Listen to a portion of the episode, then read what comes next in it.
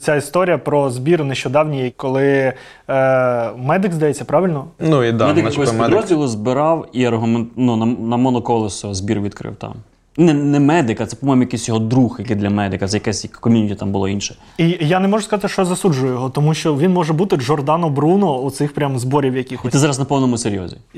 Я вам кажу, можливо, пройде там місяць, всі будуть собі моноколеса брати, бо навчаться на його практиці і виявиться, що це капецик. Так, припускаю, але це ж, навіть уявити собі, людину на моноколесі, яка їде між вирвами, це тобі важко уявити, а уяви русні як важко. Вони також спостерігають і вони не розуміють, що це. Ти уявляєшся картину, дивляться в біноклі, так посадка, знаєш, далечі, так летить. У мене є тільки одне пояснення практичності цього. 4 мужика на моноколесах, це як джип. Якщо вони отак візьмуться, воно вже тає, а з носілками, воно ж вже як і там кожна це ведуча. Незалежна підвізка. Так, воно може працювати, зверху ще можна ПТР-кашника ставити. Який теж... Так представ, РПГ-шник на моноколесі виїхав, полетів. Наскільки реально купівля моноколеса, по-перше, підвищує твій підрозділ, і там же є попутні витрати. Ти маєш купити собі EcoFlow велике для зарядки цього моноколеса, щоб під час... Ти прям напряму маєш його заряджати. В тебе має бути рюкзак з EcoFlow. Тактичний такий. Да, бажано EcoFlow Max, оцей Delta Max найбільший, який у тебе в рюкзаку, і напряму підпитує моноколесо. А якщо немає EcoFlow, то доведеться генератор дизельний. І в тебе має з'явитися помічник моноколесиста. На самокаті. На електросамокаті. І у вас, коли ви вже підрозділ, то ви вже маєте право вимагати прокладання велодоріжки до бліндажа. Чого ви не висунулись? Нема велодоріжки, інфраструктура не готова. Запаркована. Таксисти, танкісти заблокували велодоріжку. Може, в цьому є якась доцільність, але мені насправді дуже важко зрозуміти, чи є в цьому взагалі доцільність збору. Обманний маневр для росіян просто. Бо росіяни дивляться, як там умовно ми збираємо на дрони, і такі, треба активніше собі збирати, щось робити. І от ми закриваємо збір на моноколесо, і вони такі, хахли точно що-то знають. Замислили щось. Да-да-да, 400 тисяч моноколес, вже їдуть к ребятам, поднажмем. Я бачив оці, називаємо це, дороги в лісах. І я не дуже вірю в те, що там взагалі можливо проїхати на моноколесі. Може, там якісь супермоноколеса позашляховики, але Спартан по тій дорозі, особливо якщо перед цим їздив танк і пройшов дощ, то він приблизно плаває. А Спартан, до речі, якщо ви бачили Спартани, можливо, ви бачили Спартани коли-небудь, Петро Олексійович, то вони отак плавають по болоту, реально. Це досить важка машина, уявіть, наскільки поганою має бути дорога, щоб ця важка машина плавала. Проблема в тому, що одразу він обрав останню модель моноколеса, найкрутішого, і треба було довести доцільність, показати людям, наприклад, почавши з моноколеса, знаєш, такому, як в цирку. Оце трушне моноколеса. Щоб ти такий, ті-ті-ті-ті, а дивіться, я можу робити це в 4 рази швидше, якщо в мене буде електричне моноколесо. І ти просто... Можливо, ти справді правий, і це питання просто маркетингу. Це питання виховання людей, тому що донатити треба, але також треба дивитися кому, на що ви донатите. Так, це, до речі, теж така, знаєте, проблема. Люди не вміють взагалі там стріляти по механіки, взагалі не знають, як там особливо працювати зі зброєю, а вже там збирають гроші на всякі дорогущі прицели, загоніки. Заміну ручки. Що хочеш, приклади. Люди це не завжди роблять зі зла. Люди просто перелякані, і ти коли переляканий, ти треба щось робити. Ти такий думаєш, а я свій зброю класно зберу, там якийсь екіп. Слухай, цей переляк легко лікується тим, що ти кажеш, що ти знаєш, що ворожий снайпер знімає першого найбільш обвішаного. І тіп такий, оце хай буде отаке. У нас тіпи були, найкращий спосіб, це мушку, я просто мушку в зелений точечкою покрашу, і мені так буде удобніше цілитись. Це працює? Нічого не допоможе. Якщо так не навчився стріляти. Ще й ворожий снайпер побачить зелену цяточку і такий, цей фахівець. Він надто швидко взводить, надто швидко прицілюється. Його вб'ю першим, так? Ні, ночі, ти ж стріляв, я так розумію, ночі з цим зеленим фосфором. Так. Хуєта. Краще, ніж нічого немає, як мінімум. Коли його видно хоча б, ми зараз говоримо про те, щоб мушку і целік помітити фосфором, який світиться вночі. Тобто ви коли стріляли, ви прям цілились? Ночі? Коли ти тренувальні стрільби, то ти типу маєш можливість не по ліктях зводитись, так, а типу шукаєш. Але ну справді воно типу не ну якийсь момент час видно, але потім воно стирається. Ні, ну круто, щоб пробував, хоч знаєш, можна як мінімум розповісти, і всі такі нічого собі, який він гарний теоретик. Так, є така практика, типу людей учать ночі. Ну як ти людей научиш ночі стріляти прицільно? Воно ж не видить нічого. Це зараз вже коліматори типу є.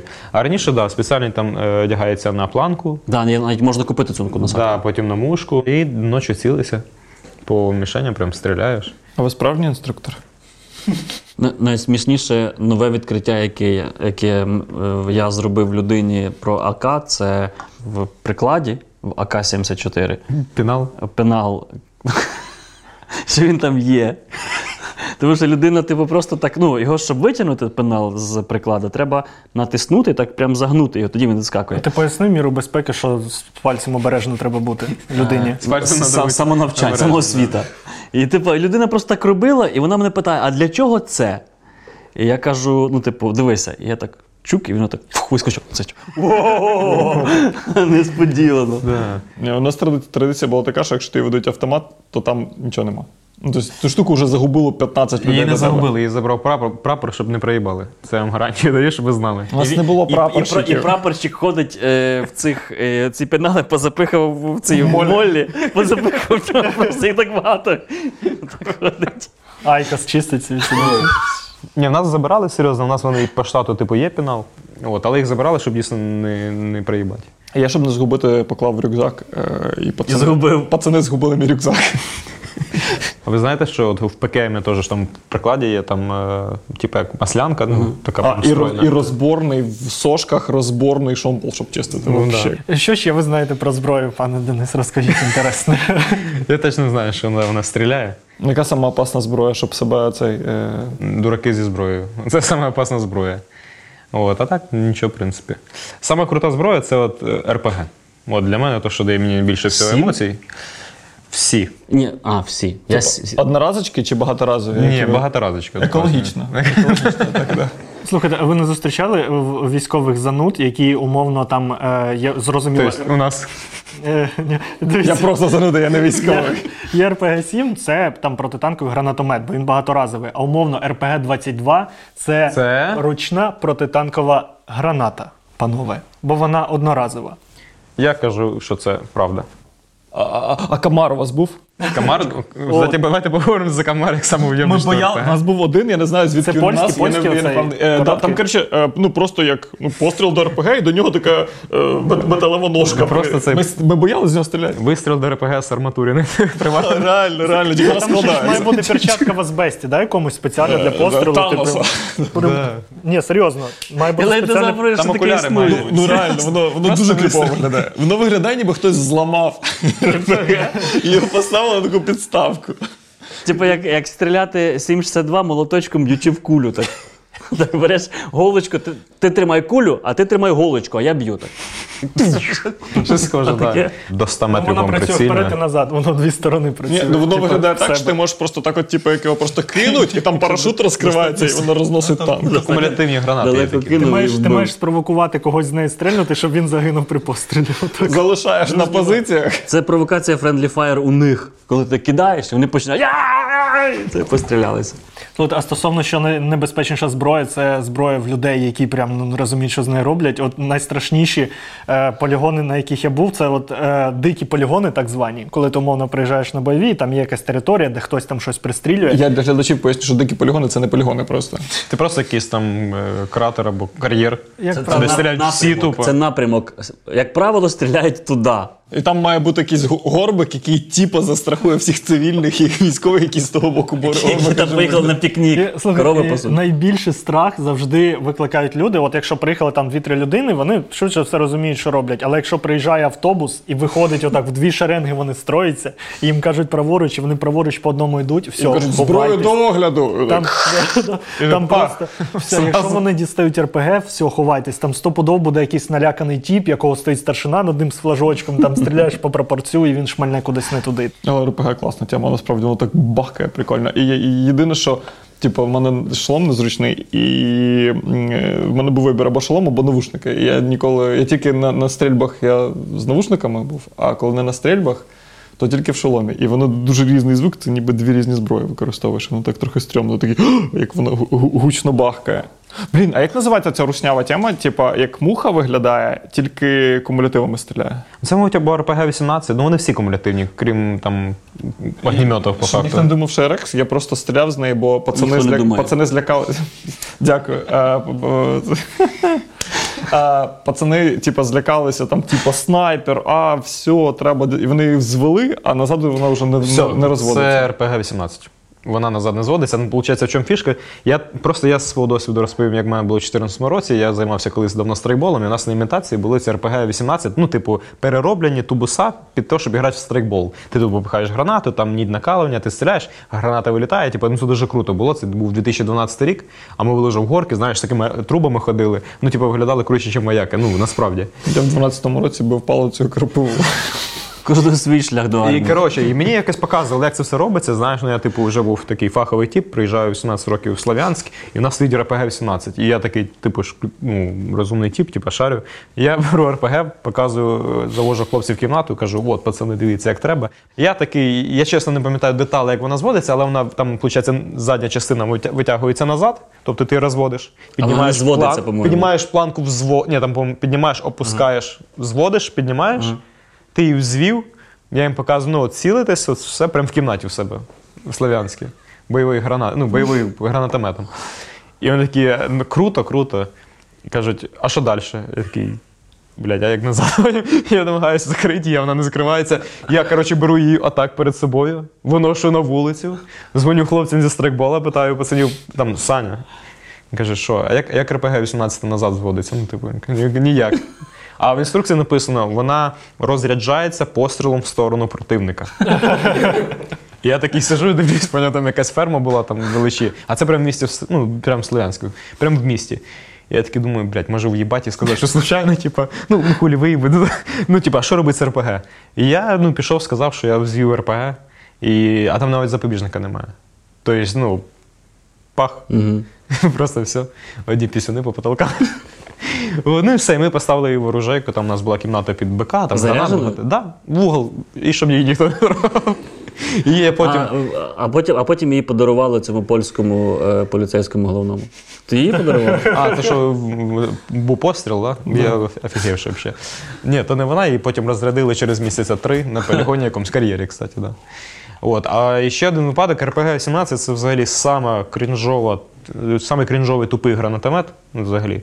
Тому що я був свідком того, як дійсно виконали постріл з цієї РПГ, військовослужбовець зробив постріл якраз не в сторону цілий, да, а от назад. Він типу розвернув чи? Да. От він, в принципі, не приділився, не сорієнтувався, як то кажуть, по-військовому. Ну, натиснув. В армії може бути все. А, ну тут погоджуюсь. Вона не дурацька.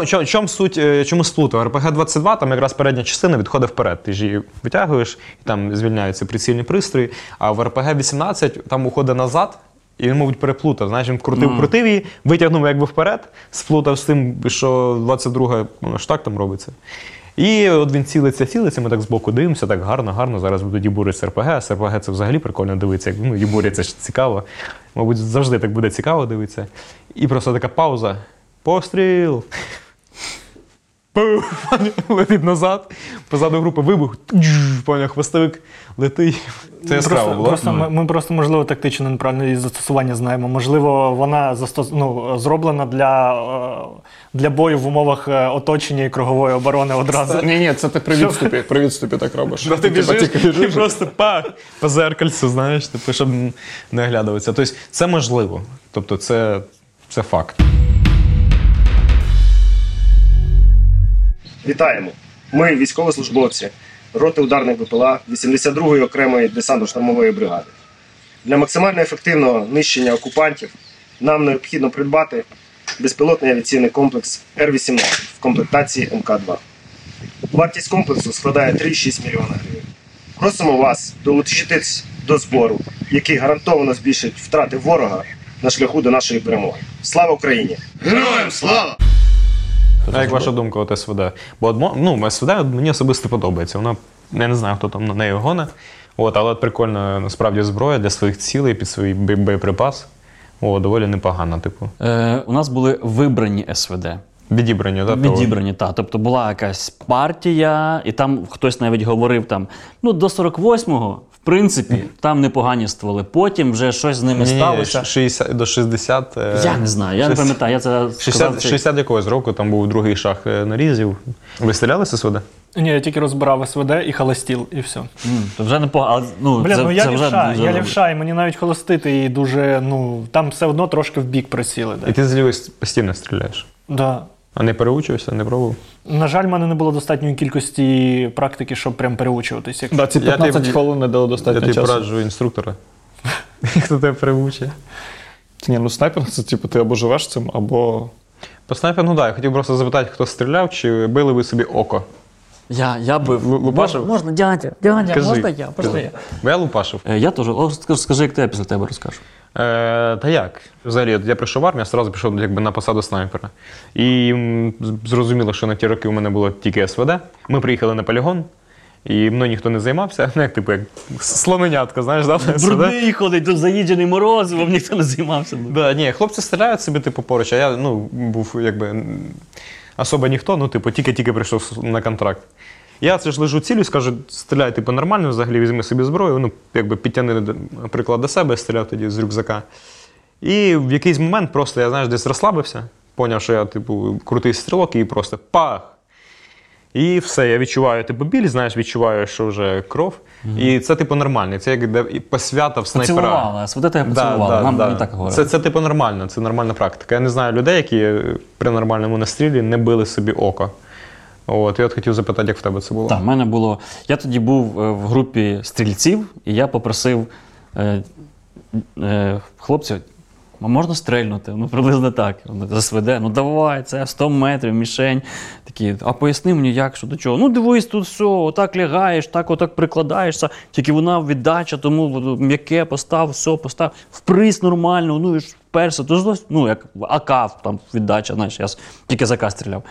Вперся, все, трошки більше, а далі око від приціла близько не треба, бо вона ж жде. Добре, все нормально вперся? Та вроді нормально, стріляй. Ти такий встаєш, і тут вже таке, болить, це тече. І проблема в тому, що погано вклався в плече. Але це проблема пояснення. В армії так є. Тобі кажуть, нормально вкладись. І, я ліг, мені комфортно, я нормально вклався. Але це про приклад, про те, що тобі треба так. Але потім навчився. Але другий раз, коли я стріляв, був страх. Як ти, в тебе був страх, коли ти другий раз стріляв? Ні, мене просто вже бачив, був страх, от вже такий нормальний. Це від СВД? Ні. Але, в принципі, теоретично схоже. Консервує. Мені тут десь воно влупило. Воно б'є якраз під бров'ю, так. Просто я всіх, кого знаю, у своєму підрозділі, всі лупашили рано чи пізно. Це нормально.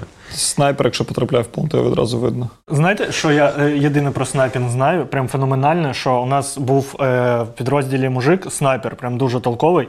І був вітер, я пілот дрона, я літаю з дроном, і в мене його кидає, і він каже, понятно, це ж, і називає якісь... 5 метрів в секунду. Ні, це він легко робив, він визначав, але він якийсь каже термін, і я не розумію, він каже, дивись, тут як в снайпінгу, тобто, щоб зрозуміти, як рухається вітер, ти маєш уявити, що ти на складки місцевості виливаєш воду. І умовно, якщо я лечу на дроні, у мене тут поле, а тут ліс і вітер, то вітер буде отут забиватися вгору, і отут у мене дрон буде там інша боротьба з повітрям. І він каже, як у нас в снайпінгу, і це пояснює, і я такий, вау, це геніально. Я зачеплюся за те, що Рома сказав, що реально в армії важко навчитися прям, ти кажеш, там вкладатися на праву руку. Важко, тому що тебе прям не вчать по-людськи. Тобто ти приходиш і тобі кажуть, так, бля, отак, якщо не так, то отак. Ми стояли в строю, і нам пояснили, як стріляти з Покемону, з кулемета. І там очевидно, що ти ж його не як АК тримаєш. І там елементарно просто, що одну руку на ручку, відповідно, другу руку на спусковий гачок. І він пояснює, праву сюди, ліву сюди. І вони так усложняються, ніби ти інтуїтивно не можеш догадатися, оскільки я лівша, я кажу, я перепрошую, якщо я лівша, І він мене роз'єбує перед строєм, типа, долбайоб, значить наоборот, блядь, делаєш, і все. І я получаю піздюлей за це запитання. Потім я вкладаюся для стрільб, роблю, як лівша має правильно робити. Він такий, ти чо, долбайоб, я ж розказував, права сюди, ліва сюди. Ну, тобто, як для правші. І я кажу, я лівша. І він каже, мені похуй, блядь, долбайоб. І я все одно, я отак просто, аби отак стріляти. Так, може, ти не лівша, виявляється? Ні, ну, типа, в тому-то і прикол, що дуже важко. В армії ми, наприклад, коли стріляли, в тебе каска є, така, що прям 22-го року, і стрільби здійснюються за прапорцем, тобто коли готовий стріляти, підіймають якийсь прапорець, але він не стільки для того, що готовий стріляти, стільки, що якщо ти, наприклад, щось не так зробив, тебе б'ють ним по касці. Це просто... І мені дуже сподобалося, що один раз був в наряді, і я почув, як офіцери, у них була нарада, і вони кажуть, що вони, коротше, з деякими бійцями бояться їхати на полігон, щоб ті їх, типа, не застрелили. Да. І тоді я такий думаю, блін, реально, автомат же ж у мене. Влада в руках. Да, я відчув владу. В ТСН цей сюжет показували потім проти стрільби. Десну якось привезли на відстріл випробування. Величезну таку рушницю, протитанкова рушниця Сімонова. Там калібр... 14,5.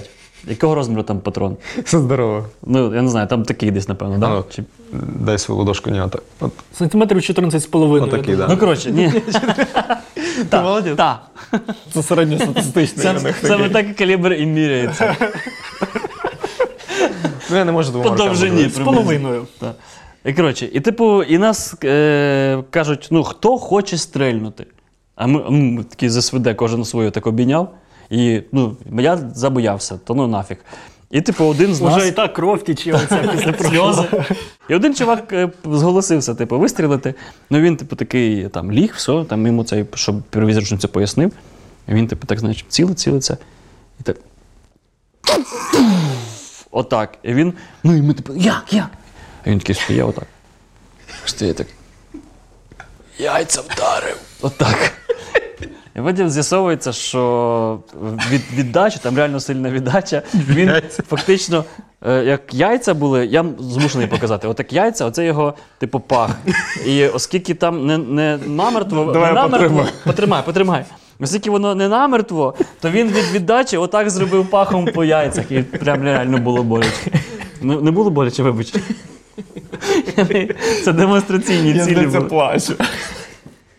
Уявляєш, стрілка з цим ПТРСом на моноколесі їде. А він не зможе, він буде весь час, типу, тільки підняв. Тоді треба другий тип, помічник. Перед ним. На моноколесі їде. Ой, у нас був, коротше, кулемет Владимирова. Кулемет Владимирова? Да. Це КВ? Я в радянській армії служив. Да. Поручик Ліпко. Блін, прикольно, що... Слухайте, я в гуглі написав кулемет і українською, він мені видав кулемет Владимирова. Тобто, ну, українською не літером. Як протиповітряна якась штука? Так, це зенітно... КПВ. А, КПВТ, типу. То танк, ага. І прикол в тому, що я був цим кулеметником, і нас було двоє, ну, і помічник кулеметника, і ми по тривозі мали бігти, чорно куди нести його, і він важкезний, цей ствол.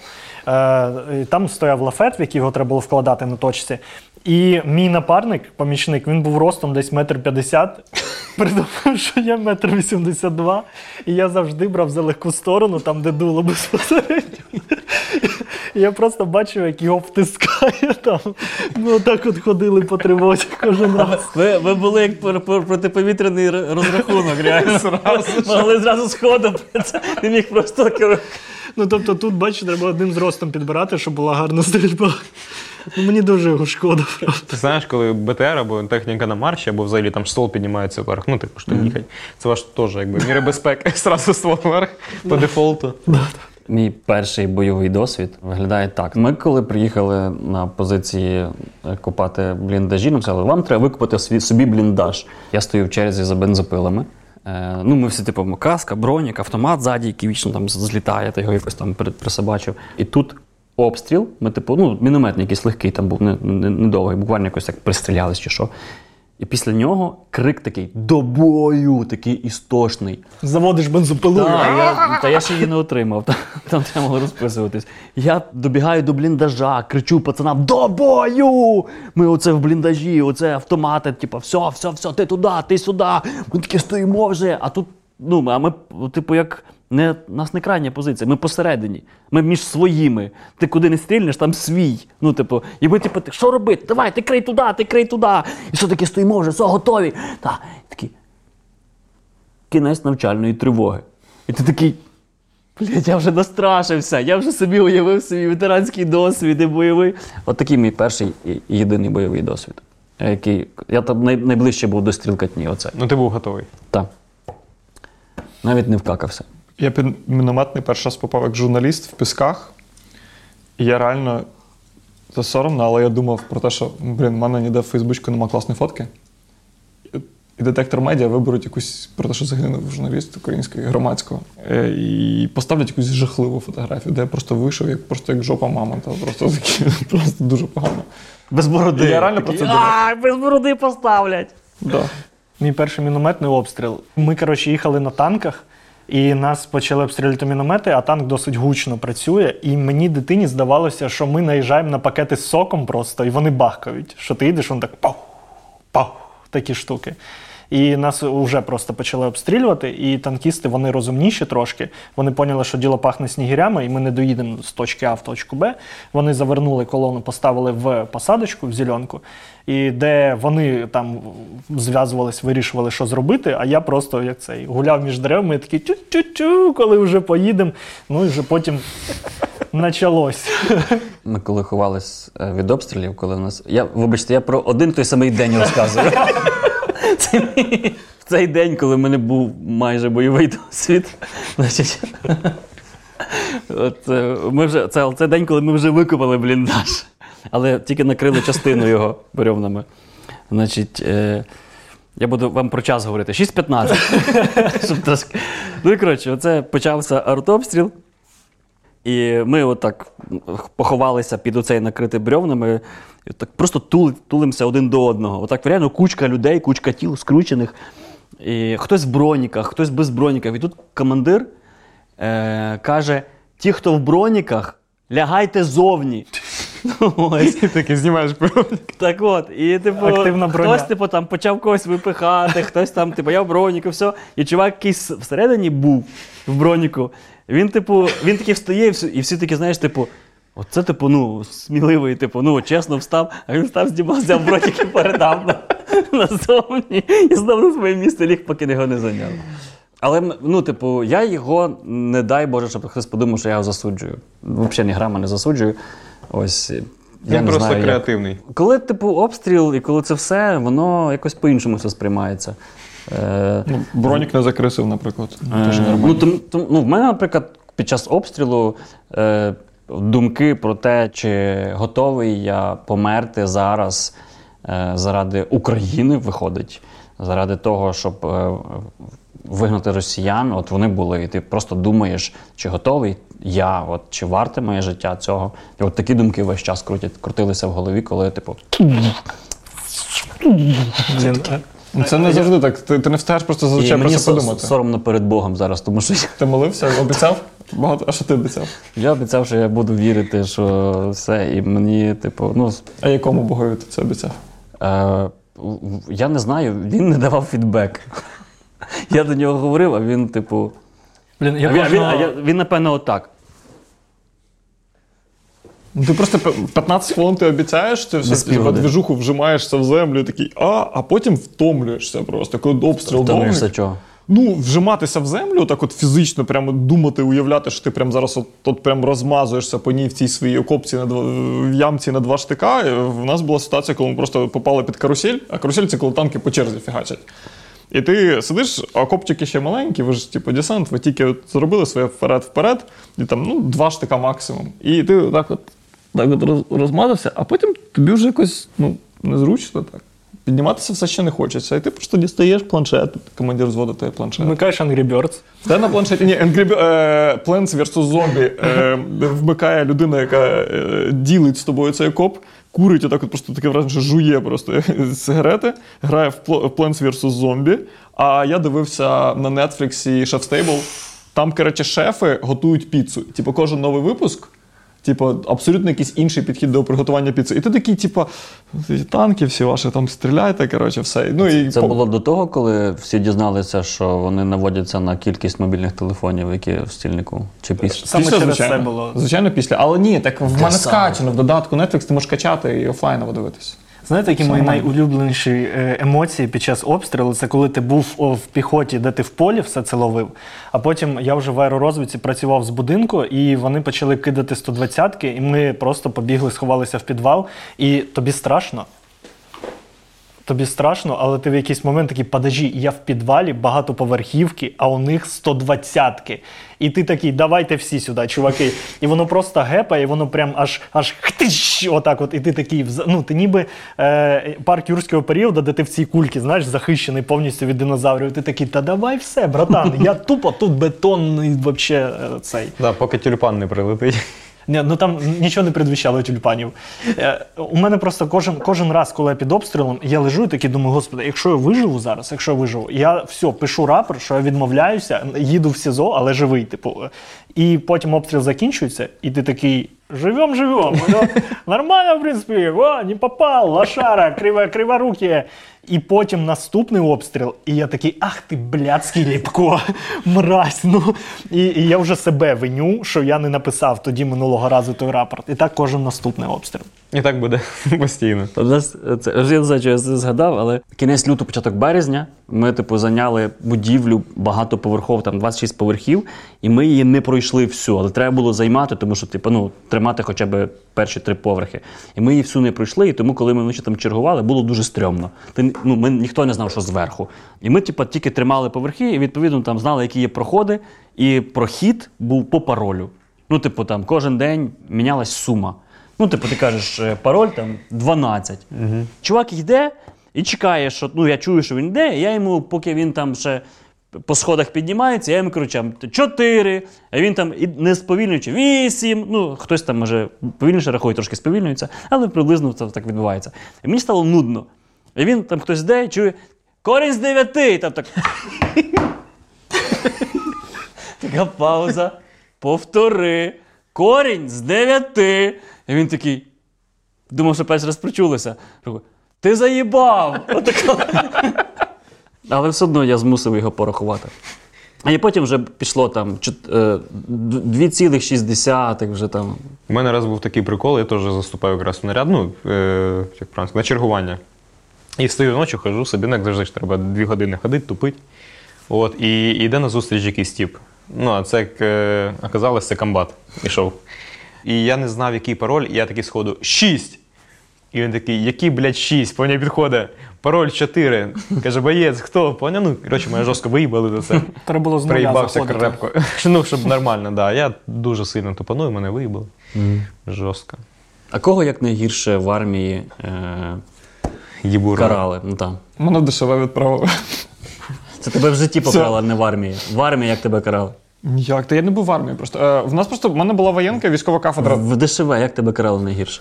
Вперед, казали. Блін, у мене є саме жорстоке покарання. Давай. Але воно не пов'язано. Ну, це пов'язано з армією. Ні, давай.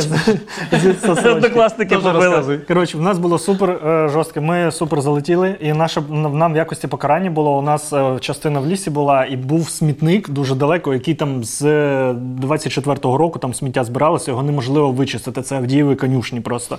І нас в якості, там собаки дикі ходять, там страшно, там лисиці скажені. Якщо що, Авдіїві. А він Авдіїві сказав? Авдіїві. І ми, коротше, пішли їх прибирати, нам сказали все прибрати, поки ми не приберемо, ми не повертаємося до особового складу, не займаємося за розпорядком, ми просто там живемо, ми приберемо цей смітник. І ми пішли, і якийсь пацан швидко викупив, що можна збігати в самоволку звідти класно, бо там, в принципі, немає цивілізації, і ти не під контролем. Хтось якісь сосиски приніс, якусь халупку побудували, ми почали смажити там сосиски. Пацани почали до нас потроху підтягуватися на сосиски, кожен день приходити. Це побачили побачило керівництво, прийшло, побачило, як ми вже як роми обжилися там. Просто вже прибиваєте табличку, військова частина, номер такий. І коли нас спалили, командування в якості покарання сказало нам повернутися до загальних занять. І ми повернулися. Так, це жорстко, так. У нас було, це теж було 15-16 рік, значить, був Великдень, командир, типу, ввечері всіх проінструктував, то ті поїхали додому, друга черга лишається тут, ви чергуєте ваші обов'язки, все. Але це ж Великдень. Хлопці швиденько зранку з'їздили, купили ковбаски, пасочок, яєчок і поїхали в церкву. Церква була, кілометрів 16 від нас. А оскільки я не суперрелігійний, то я в церкву не поїхав. Не тому, що я хороший, а тому, що я Великдень, я краще посплю. Вони поїхали в церкву. Я, чесно, не розумію, чому їм так хотілося в церкву, але це була якась частина, на волю вирватись. Знаєш? І вони поїхали в церкву, святий привід. І тут вони їдуть в церкву, а командир їде перевіряти, чи вони на місці. І вони так розминаються. А командир їхав на іншій машині. Вони його тому не засікли. Він приїжджає, такий заходить цей, і такий, а де решта? Я не знаю, я тільки оце проснувся, нікого немає. Такий, мене, оцей, значить, чекаємо, значить, їх.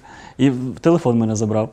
І ми з тим чекаємо. І вони приїхали, але вони точно тільки в церкву поїхали. Приїхали з церкви, командир їх зустрів і пояснив, що завтра він так відкриває карту, так малює, так прямо до Дніпра. Там кілометрів 30, напевно, через ліс. Я кажу, оце ваш маршрут. І оце ми до Дніпра від нашої бази, так він нам дав нашого офіцера, це паломництво, який з нами йшов. І ти розумієш, ти йдеш так, по прямій, фактично йдеш до Дніпра 30 кілометрів, там ще 26 туди, і потім 26 назад. І тоді я вперше дуже сильно натер мошонку, приміжену повністю дуже сильно. І тоді я, власне, замислився про те, що треба щось з цим робити. Правильно розумієш, що в якості покарання у тебе була натерта мошонка? Це називається... Я ще стрільба, потім за тою рушницею великою. Коли я з цим почав розбиратися, виявилось, що є офігенна фраза, вислів, який називається «натерти вовка». Натерти вовка. Натерти вовка. Та, і це прям було... А то виходить вдарити вовка. Вдарити? Вдарений вовчик. Це було в 15-му році. Я потрапив в роту розвідки. Нас тоді привезли після Рівненського полігону, ми там тиждень були, привезли поїздами-автобусами в Десну. І там нас пошикували, хто куди хоче, там в танки, водії, там все-все-все, і потім такі снайпери. Я такий, цікаво, але в мене поганий зір, добре, ні. Рота розвідки, я такий, там цікаво, напевно, можна я? І такі, все, нас пару чоловік роти розвідки виголосилось, і такі нас приводять в роту розвідки, ми заходимо, а там маркуси різних розмірів. Розумієш, великий, маленький, всі отакі, отак ходять, отак. І я такий, єбать, мені навіть стидно в куртці біля них стояти, не то, що, знаєш. І нас там поселили, така рота-рота, всі такі розвідоси, отаке. Через якийсь період ми познайомилися, вони такі, я вже там був такий інтелігент, вища освіта, журналіст, все таке.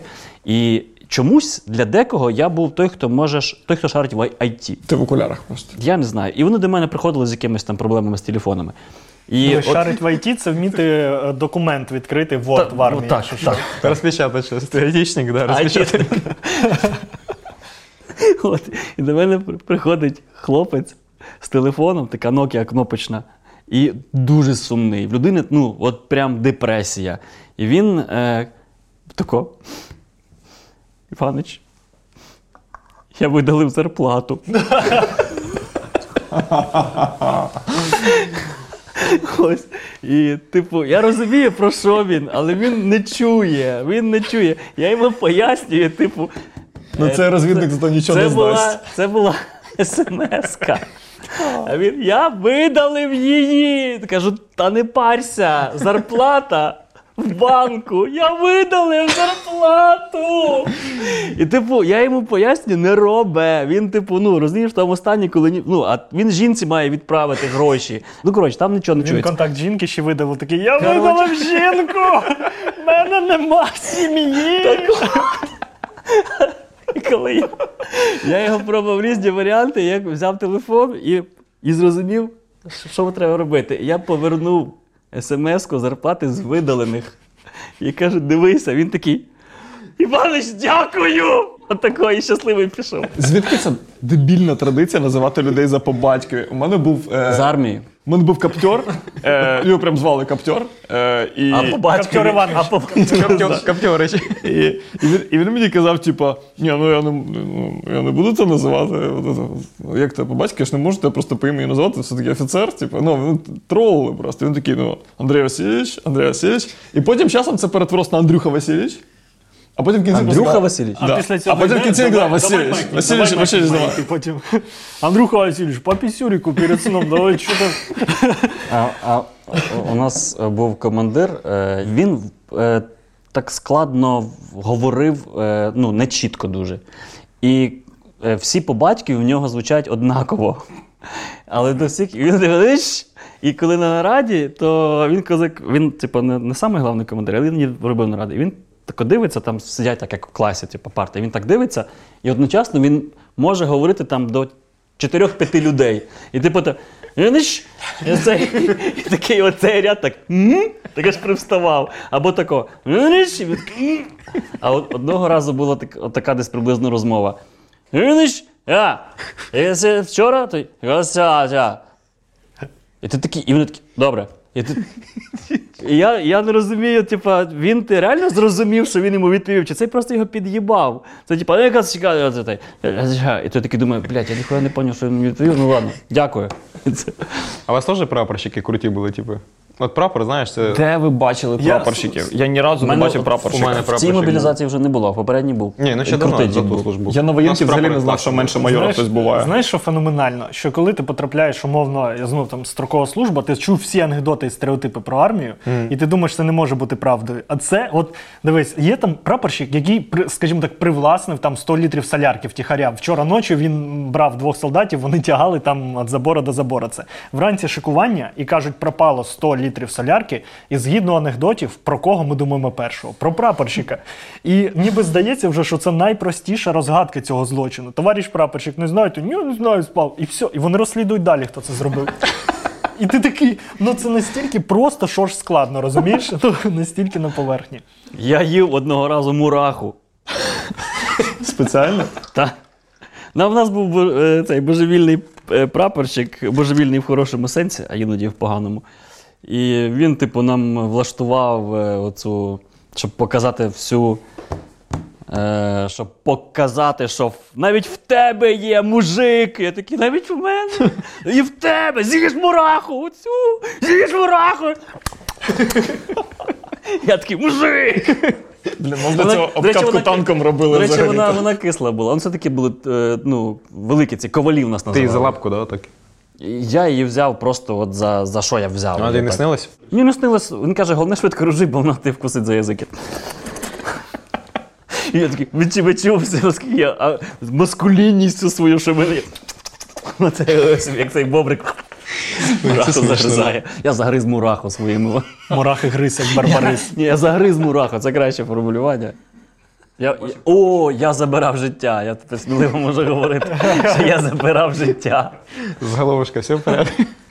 ПТСРчик, так? ПТСРчик, так. Мій найближчий досвід до такої уставщини, дідовщини — це в 15-му році, коли нам довелось в казармах жити і чергувати, в чергові пороті, оце все, ходити на шикування, з срочниками виконувати якісь наряди. Мене поставили черговим по роті, не по роті навіть, а просто черговим від роти, якось на шикування треба було йти. І з срочниками потім сказали, що типу, от твоя ділянка дороги біля казарми, яку треба прибрати. А я перший раз, ну, в армії, до речі, ця тема є, коли тебе ставлять щось робити, ніхто нічого не пояснює. Просто робити. Просто десь на шикування, тобі там скажуть, що робити, і потім срочники все знають. І я просто йду на шикування з срочниками, то стою, роблю те саме, що всі. А ти не обов'язково маєш робити, ти маєш імітувати роботу якусь, якщо це срочник. Я коли питаю, що далі, а я просто йду за срочниками, а вони просто понакатані, кожен день вони вже це робили, і вони йдуть в каморку, беруть лопати. А задача була прибрати калюжу. Це була, типу, кінець зими, там потепліло, і там, де асфальт, там така, типу, як трошки улоговинка, і там вода зібралася. І треба прибрати калюжу. І я кажу, а що чим ми будете? Йдемо, все знаємо. Вони беруть лопати, і ми йдемо до калюжі, і вони починають черпати воду на газон. І, типу, ну, черпають, а калюжі, велика калюжа, але газон вищий, ніж рівень асфальту. І вони черпають, а воно, типу, ну, з часом стікає. Я питаю, так, а ну це, воно ж стікає. Якщо швидко вичерпати, то прийде черговий по частині, перевірить, все зроблено і відпускає. Воно потім стікає, ну, але вже трошки менше. Я, типу, такий, намагаюся, цивільне якісь знання, кажу, там має бути, напевно, решітка, стьок, давайте попробуємо прочистити. Ми починаємо чистити, ну, трошки так підстікло. Кажу, напевно, забилось, давайте попробуємо підняти. Ну і пробуємо підняти, там ще щось. Потім мене потягнули, відволікли, забрали в роту. І потім я з вікна бачу таку картину, що той, хто замість мене лишився старшим, командир батальйону прийшов перевіряти, і його взуває, що калюжа, оскільки ми там бабралися з тою рішоткою, не встигли до перевірки. Він його взуває, що чого калюжа досі не прибрана. Потім на це приїжджає командир частини і починає взувати командира батальйону, чого калюжа. А срочники продовжують оцю хірню робити. Максимально вже швидко. Вже швидше. А потім приїжджає вже Бобік із заступником командира дивізії. Він починає всіх взувати, і заступник командира дивізії викликає пожежну машину, щоб відсмоктала цю. Ну, а вони цю калюжу там, ну, багато днів до того прибирали. Я думаю, так кожен день їх наряти іменно по калюжі. Тому вони знають, що робити. Це срочка чи ні? Чи... Ні, це не срочка, 15-й рік. Так, це... ну, у них срочка, а в мене це була мобілізація. А ми на контракті так робили. Коли ти строковик, тобі треба відбути якось 18 місяців. В тебе немає мети, в тебе є шлях просто. Тобі треба чимось себе зайняти. І умовно з калюжами, от як це відбувається. Ти маєш бути зайнятий, ти береш людей на калюжу, значить в тебе вже є робота. І в тебе таке теж було? Конечно, в смислі. Це в армії тобі треба дослівно проїбатися на день десь. От вранці... Уміння проєбуватись, це особливе уміння, прям, яке ти на цивільному житті, в принципі, ну, не можеш отримати такі знання і досвід. Да, тобі треба проїбатися. Умовно, у нас найкращий спосіб проїбатися було, у нас було загородження, колюча проволока стояла по периметру. Ти кажеш, дозвольте перевірити справність, а треба спілкуватися саме такою мовою в армії. Якщо ти, вибачте, можна, пойду посмотрю, що там проволока. І можна машку за ляшку зразу отримаєш. І тілягу зразу бігав, так. Так не треба. Треба, пан полковник, дозволь звернутися, Мелешин Розліпко. Дозволяю. Дозвольте перевірити цілісність фортифікаційних загородних споруд на території, щоб там все нормально було. Да, скільки бійців треба? 3 бійця. І ви берете і не спіша йдете, отак півдня проходите 200 метрів, бо ви робите це ретельно. Ви робите, якщо прямо... Дозвольте перевірити, чи всі ті штучки прикручені нормально на дріт. І ви так пальчиком. І наступну потім. Температуру перевіряєш, як воно на сплав реагує, да, на всі інші штуки. Інколи здається, що ця робота нікчемна, тому що там, де я служив в 15-му році строкову службу, ДРГ не було, і тому доводилося самим ходити час від часу і перекусувати місцями так от цю штуку, щоб доводити, що твоя робота важлива. І ви день цим зайняті. Так само з калюжами. Ти пішов від калюжі, це ідеально, Ром. Я проїбався б на 2 неділі з людьми просто. До обіду ви черпаєте, потім йдете в чіпок, повертаєтесь. От бачите, дідовщина – це совєтщина. От вона завжди йде рука об руку, і мені зараз неприємно це казати, оці всі слова чіпок і все інше. Але ви її вичорпуєте, а потім ти кажеш, вибачте, пане сержант, не вдалося виконати задачу, дозвольте завтра там повторити і дайте ще бійців на підсилення, і ви йдете вже в 6 її черпати. Давайте просто, щоб ми подивилися на українську армію, яка вона зараз, кльова, крута і взагалі потужна, якою можна пишатися, і от почувши, як було колись, ніколи до цього не поверталися. Щоб люди розуміли, що ми це не популяризуємо, в якому році ти служив? Я служив строкову службу в 15-17 році. І ми переходимо плавно на тему строкова служба, яка досі існує, і строковики на цій війні...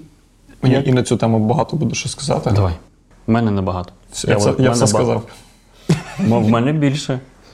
У нас срочники, коли в 15-16 я служив там в Десні, то у нас срочники, ми там будували деякі приміщення, і срочники у нас були як робоча сила, які важку роботу робили. І що мені подобалося в срочників, у них дуже крутий креатив. В поганялах, ну позивних, які вони одному давали, в одного хлопця в нього не було 2 передніх зубів. Вгадайте, ну які варіанти, які йому дали позивний? Безумний? Ну, ні. В тому прикол, воно оригінально, несподівано. Ну, не знаю. Пробіл. Розумієш? Тобто у них, і в мене були гіпотези, чому так відбувається, звідки цей креатив. Тому що там всюди дідушка, йдучи домой. Оце, ну, а тут ні звідки вилізають якісь такі речі, які типу пробіл. Це типу якийсь навіть не 3-й рівень. Ну, розумієш, воно багато разів прокручувалось, пробіл, все таке, є. Yeah. А срочники там були в чорній формі, да? Вони там були такої Ні, вони були в пікселі. Да? Вони були в пікселі, так. В робочці. Да, ми коли просто там дійсні були, якраз зранку виходиш, знаєш, попить каву, ну, як контрачі. От, і оце дивишся, сонце всходить, там ж пісок повсюди, там ж дюни такі піщані. І ти бачиш, як так 30 срочні друг за другом котять колеса. Як в Єгипті якомусь, і ти це спостерігаєш, типу, і оце головний срочник стоїть над всіма на цій піщаній дюні, це керує ними і жорстко, так знаєш. Не хватає оця батуга, знаєш. А ти б бачив, які вони були щасливі, коли ти їм дав потримати СВД. От ти просто дав потримати СВД і пояснив, що це за крутілка. І це, типу, ну, для них це прям, це, як це гарно звучало. Насправді вони роблять якраз таку ключову, таку сильну роботу, ну, по факту, вони роблять все. Мене дуже обурювало, що їх використовують як просто робоча сила, ну, не для того, щоб навчити бути в армії, щоб резерв, а просто був, робоча сила. Ну, використовували, я зараз не знаю як. Але, типу, це прям, ну, мене це дивувало. Мені дуже шкода було. Ну, використовували як робочу силу тих, хто не опанував і не вміє пройобуватись. Тих, хто вміє пройобуватись, нормально себе чухають. Стосовно чорної форми, наприклад, була робоча форма, в якій ти мав крутити гайки на комплексі С-300, в моєму випадку. Я прокидався вранці, одягав цю грязну форму, закатував отак от просто рукава і ходив з озадаченим обличчям просто. А покажи це обличчя. Типа отак от. І я проходив, і коли є шикування якесь, де шукають, що комусь треба котити колеса, я проходив повз такий: "Дозволь, бреди, пане командир". І він бачить, що ти заклопотаний. І так: "Дозволь, бреди". І бажано, що, щоб руки в мастилі якомусь були. І я весь день щось там собі фігньою страдав. І найтупіше, що от строкова служба, вона нічого мене не тільки не навчила, зробила гірше, бо коли я потрапив на війну безпосередньо, і коли тобі дають команду копати окопи ось тут, то моя перша думка, твоя перша думка, і найгірше, що я вмію це робити тисячами способів. Моя перша думка: не треба викопати окоп, як там, чуваки, це твоє життя, ти там сказали копати, значить треба копати, воно врятує тобі. Моя перша думка – це: мужики, давайте, я зараз там журнали треба заповнити, коротше, я зараз піду запитаю, повернусь і буду копати, будемо по очереді копати, і все, я пішов. Ну, якусь новину візьмемо. З новин, які я сьогодні прочитав, мені дуже сподобалась новина про те, що в Санкт-Петербурзі вводять пости мисливців на дроні. І мене вона дуже потішила. Я думаю, вони зараз охуєвають, знаєш, от тепер уже, типу, наш час. Вони зрозуміли, що близько все? Я думаю, вони зрозуміли, що... Мітки на вулицях з'являються. Такі прям. Або навпаки, вони такі: блін, да в нас появились мисливці за дронами, все нормально. Дронс Бастерс! Такі, понял, ідуть, коротше, вони такі: все, любимий город, може спати спокійно, мужики, вони ходять. Вони ж з пушками, якщо що, тому що після цих новин про те, що вони хотіли орлину ескадрилью створити, яка буде перехоплювати дрони, прям орлину літати. Орлину прям, да, щоб... Да, щоб птах чіплявся. Щоб нігті стригти орлам. Коли він полює на дрон. Я просто вражений, тому що в них будуть антидронові рушниці, якби там не було. Це сучасно, бо від них можна було чекати. Я статтю комусь з вас читав про те, що вони займаються дресурою собак, які мають чути, з якої сторони летить дрон. І ця стаття була написана в манері прям росіян, тому що там написано: так, например, пес Кузьмич установил рекорд. 1600 метрів засікає Мавік 3. А як вони потім роблять триангуляції? Роблять два пса на відстані 200 метрів один від одного, типу, гавкає в той бік, вони такі: так, наближається, типу. Знаєш, як то воду шукають паличками, так само собаками. І палички, два пса. А третій з того боку, типу, він чує, звідки гавкає. Прикинь, ти стерлист, ти стріляєш, чуєш гавки, ти такий: о, контрбатарейка заработала, все, тікає. Пам'ятаєте такі старі фотокартки, є ще з Першої світової, та, по-моєму, з Другої також, там, де такі великі-великі такі приймачі звуку, і вони переходять плавно в вуха. Це зараз робив росіян, буде таке, буде сидіти якісь там розгвардіїстики, знаєш, такі штуки. А в Британії досі це збереглося? Там реально частина от старої оцієї протиповітряної оборони — це оці уловлювачі звуку, які були так побудовані навмисно заокруглено чуть-чуть, щоб звук, який відбивається від них, концентрувався в одній точці, і чувак там або мікрофон там... Я хотів таку штуку, щоб там стояло, я такий... Да, це було б кльово. І там британський срочник сидить досі, там 80 років, такий старий, його не міняють. Це суперкласна новина, ну, тому що антидронові рушниці дуже небезпечні, до речі, для людини звичайної. концепція рушниці – це просто, щоб людині було прикольніше, напевно, його збивати. Щоб воно було схоже на військове щось. Так, да, військове. Тому що, по суті, це може бути валізка, яку ти запускаєш, і вона реп починає працювати, портативно, грубо кажучи. Але за рахунок рушниці, воно, звісно, прикольно, ти цілишся, але теоретично вони кажуть, що воно екранує і випромінювання йде тільки в ту сторону. Але воно йде і в цю сторону. І людина, яка цілиться з антидронової рушниці певний час, працює з нею, випромінювання б'є сюди, і це головні болі, і це недосліджене випромінювання, тому що такого масового застосування ще не було антидронових рушниць. Це, ну, можуть бути серйозні проблеми. З цим треба бути... Може бути серйозні проблеми вовкам. Ага, серйозно? Вовкам. Ну це якщо стріляти з пояса антидронової рушниці, як по-ковбойськи, типу так. Вовчика БДП. Я уявляю цю антидронову рушницю в Пітері дають людині, яка вірить, що рак від мобільного телефону навіть може бути. Ну, пам'ятаєте? Від вишоку. І ви собі, коли типу, ті, хто кричали 5G, їм дають антидронову рушницю. Да, а я вірив колись. Але ж це кайфово, що... 5G? Ні, що взагалі радіація в телефоні. Ну, маленький коли був. Як тільки-тільки телефони тоді з'явились. Так там і була, там же ж, пам'ятаєш, цю розворачую станцію, ядерний реактор, немножко топлювась. Я до сих пір телефон подалі від подушки коду. Краще перестрахуватись. З чим чорт не жартує. Але риторика їх цікава, особливо зараз, як вони реагують на те, що нам от передали крилаті ракети. Британія. Shadow Storm. Вона як Apple Pencil, тільки такий якийсь переросток. Да, і вони щось так прилунили, я скажу. От вони щось такі прям, щось грустні, щось вже невеселі. Та просто... Шайго! Герасіва! Где антидронові пушки? Блін, в мене це на саундтреку. А воно чимось збивається оце? Орлами ескадрилі. Орли, вони дряпають її. Блін, це просто, викупаєш, вони як у Білосніжки просто. Собаки гав-гав засікають, орли злітають. Я уявляю, що Гендальфа якийсь стрибає. Якщо вони так зроблять, то в них потім буде прям офігенна міфотворчість. Вони будуть говорити, що природа повстала проти цих нацистів. Ні, якщо рухатись з логікою «Властеліна колець», так орлова нас має. Ні, природа повстала проти цих нацистів, але це не помогло. І програла. Дякую за те, що дивились. Це був експериментальний подкаст телебачення Торонто. З вами весь цей час були Денис Квебек, Андрій Онтаріо, Сергій Альпака. Не знаю, чому Альпака, не питайте мене. І я, Майкл Щур. Якщо вам сподобалось, пишіть, що вам сподобалось. Не сподобалось, дизлайкайте. Якщо вам справді сподобалось і ми побачимо це, то ми будемо далі продовжувати це робити. Оце частіше, ніж робили досі. І сподіваюсь, побачимось.